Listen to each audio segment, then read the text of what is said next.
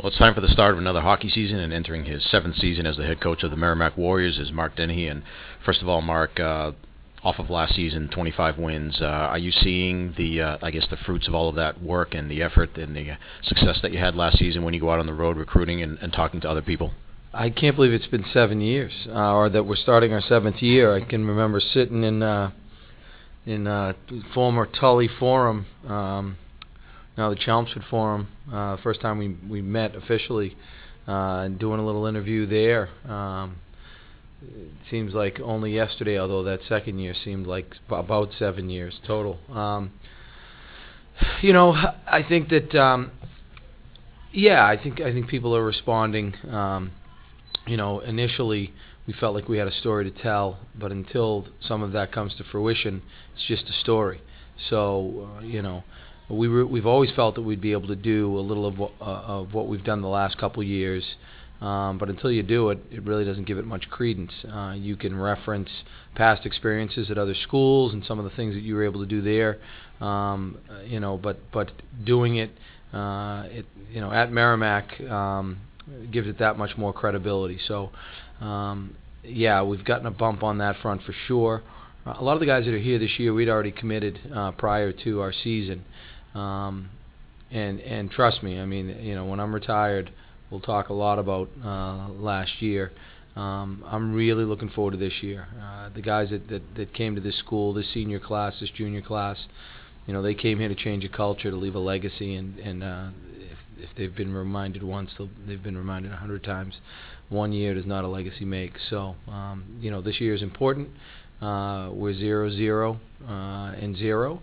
Uh, really like our team. I haven't been on the ice with them now for about a week, uh, full time, and uh, and think we can, if we uh, you know continue to work hard and, and get close to our potential, can be a pretty good team in this league. When you talk about changing the culture of the program and everything that went with it last season, I mean, I, I take a look back and I, I, also look at what's going on at other other schools, other programs, and it, it's hard to find, I guess, I guess, a similar situation where you have that total uh, administration support from from the president on down. I mean, how much has that meant, and, and, and is there any further that you can even go in that regard? You know, I, I was watching something the other night, and uh, and it, it kind of oh, I know what it was. I'm, I'm reading a book now uh, called Start with Why, and um, it talks about how you need the people that, that understand why they do what they do, and then you need the people that that uh, you know have an understanding of how to get it done. And I, I think about Glenn Hofmann and, and Chris Hopey as as the how. You know, I think of Darren Yopik and Glenn Stewart and and and now Curtis Carr as the how, the guys that you know know how to get it done, how to get good recruits, how to uh, create environment um, where the the student body is excited to come and um, and, and really support our team. So uh, this has not been a solo effort by any stretch of the imagination, and there have been a lot of people. Uh, you can start with Chris Hopey and, and Glenn Hofmann that uh, played a huge part in in the the um, the excitement around this program and really the metamorphosis from almost extinction to where we are now, which is uh, I'm confident to say uh, pretty solid ground and and uh, with a good core of players, good people in the program, and and uh, for the first time in a while being a part of the college's mission. How do you take last season? And uh, of course, you have a lot of players returning. I mean, we can talk about the players who are gone, but as you said, it's a new season and, and a new team in some regards, but in some ways also the, the same old team. You have a lot of, of key components of that club returning, uh, starting with Joe Cannata in goal. But uh, um, you know, how do you take last season, I guess, and, and, and to carry it over into this season and, and to go even further in the things you want to accomplish? Well, you know, there are only certain things that are going to carry over wins, goals, you know, power play percentages, all that stuff gets swept back to zero.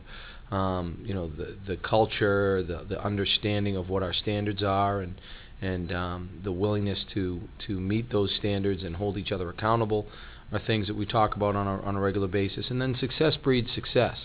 Um, you know, it, when when things are going well, you know, you, whether it's basketball, you hear, you know, the the the the, the, the net looks big. Um, golf, you know, all you see is fairway when you're up at the tee box. There are a lot of analogies in sports when things are going well. Uh, you know, it's a little bit easier to go to the rink. It's more fun. Um, and then a belief system sets in. So, uh, with every victory we had last year, that was just another stitch in our jersey of, of believability and um, a winning culture. And, you know, we still have a ways to go, but uh, I know our guys believe that, that we have the opportunity to be a very good team this year. The way you do that is shift by shift, period by period, game by game. And uh, again, I think they understand that. Um, I'm here to remind them on a constant basis. You have an interesting mix of players now. I guess you you know the older players that you have, the upperclassmen, are, are still those players who know what it took to get here and, and, and had to go through all of that. And the younger players, that you look at the freshmen and the sophomores, they come in here, they don't know what it's like to have been in that situation. Uh, uh, how do you manage that mix, and, and, and, and how does how is have things changed in, in the overall makeup of the team? I think uh, one of the biggest things, and we've talked about this as a staff of late, as we start to maybe get the attention of more elite prospects, is the way you do that is you bring in good people, flat out. You bring in good people. Uh, one of the things that's always struck me about the, the people, the kids in this program is, you know, they're always very thankful, very grateful for things that you would do for them. You know, uh, I remember my first year, you know, I got the guys sweat new sweatsuits or whatever it was, and hey, thanks, coach. You know, I appreciate it. I had a freshman say that to me the other day. That's really refreshing when they don't take things for granted and there's not an, an, an air of, um, you know, entitlement. Um, so that's that's first things first is you bring in good people, and I think we've got a, a locker room full of them. Um, you know, the, the other part is we've we've started to get closer to a normal development cycle where the upperclassmen are helping us coach the younger guys. And um, there are certain things that I'm not going to have to remind them. I simply remind the, uh, the the older guys that hey, you know, this is, you know, you got to remind that guy of of where we came from. You know, uh, it's funny because uh, there are fewer and fewer players now that I can chuckle with about a situation that may not have been the way I wanted it to in our, in our third year or in our second year, um, and so uh, that's good. That's good though too. You know, uh, it's good that we can put some of those years behind us so that we can continue to, to grow this thing and, and really um, develop the culture so that uh, winning becomes part of it. But um, I, I again, that that that gratefulness, that that respect that the, the, the players have for their fellow students, for uh, you know the fellow fellow adults on campus, that's not a sometime thing. That's an all the time thing. You've talked about how uh, you know in other interviews how you expect this to be the perhaps the deepest team that you've had yet. Uh, we don't have the time here to go through play by player, but, but really doesn't make sense in, in, the makeup of the overall you know team as a team mentality. Anyway, uh, tell us a little about what we can expect from uh, you know what what we'll see from the team on the ice. The the, the uh, may, will the style of play change at all, uh, and so on. Well, I don't know what we're going to see today. You know, I mean, I I, I know, I, or I think I know uh, what we're capable of, um, and hopefully that expands as the year goes on. But we we have really good quickness, um, which is something that we've worked hard to recruit. Um, you know, and, and I said to our guys the other day that my job gets easier because easier and harder all at once because you know I got to keep these guys motivated. I got to keep these guys inspired to a certain extent. And we have so many good players right now. Like we have so many guys that I feel like if we put them in the lineup, they'd be able to contribute. That if someone isn't paying attention to details or someone isn't doing things the way um, to, to meet our standard, um, we can very easily bump that person out and bump someone back in, and I don't think we're going to miss a beat. So that is a for a coach a very good tool. You know, I've got two I've got two tools. I've got my uh, I've got uh, communication, uh, usually you know through audio, uh, some video, uh, and then I've got the bench. Um, I read a quote the other day from John Wooden that the, the bench is your best friend as a coach because it, it, can really send your message. Um, so that that's I think you're going to see really good team speed. I think I feel like uh, you know we'll be able to roll four lines out that could potentially score goals. Um, you know which which ones differentiate themselves. You know do, will we have a top line? Will we have a second line, third line? That's yet to be seen. Um, I, I, think our defensemen are a little more mobile than they were last year. Um, we're going to really miss uh, Rosie's work ethic and Rosie's ability to block shots and get to people with his reach, and, and Fraser just his his hockey intellect. I mean he was just a hockey player. Um, but we, we, we're going to hopefully make up for that with some quickness. Um, and then I think we're going to be good in the net, you know. Um, anybody that was there at the blue gold game last week, you know, Joe is Joe, and and um, you know we've got goals for him, and uh, and and uh, you know all he's done is come in and win hockey games.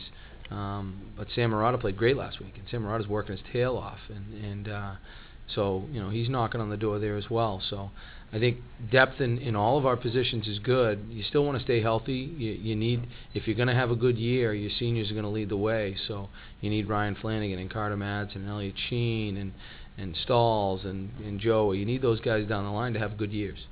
You know, you mentioned uh, three of the guys I did want to touch on was uh, that that line was so key, especially down the stretch last year. with Flanagan, Madsen, and Sheen. Uh, uh, they will start the season uh, together this year. Uh, do, do you expect that that will continue that way? Um, I don't expect anything. You know, I, I, I don't. Um, we'll see. You know, um, I think the the important part for them is two things. Number one, you got to dance with the date you brought. So they've got to understand why they were successful.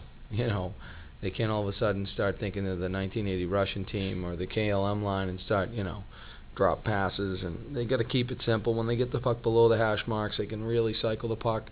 Uh, they're they're they're pains in the butts to play against. They're just tenacious, um, you know, and then throw as many pucks on the net as you can. I think that's how that's why they were had a, a good finish to the year last year and why they were so good. Um, you know, the other part is you got to really avoid uh, the word expectations. And and you know you can't dictate how your season's going to go. And, and a lot of times uh, young players and even coaches to a certain extent hockey people look at point totals and all this. Um, they can play well. That's the type of line that can play well and not score. So um, you know as they vie for more ice time whether it's power play or four on four or whatever don't tie everything into uh, your play into into points uh, and, and do we need guys to be productive? Absolutely. Um, but play well first, and the goals will come.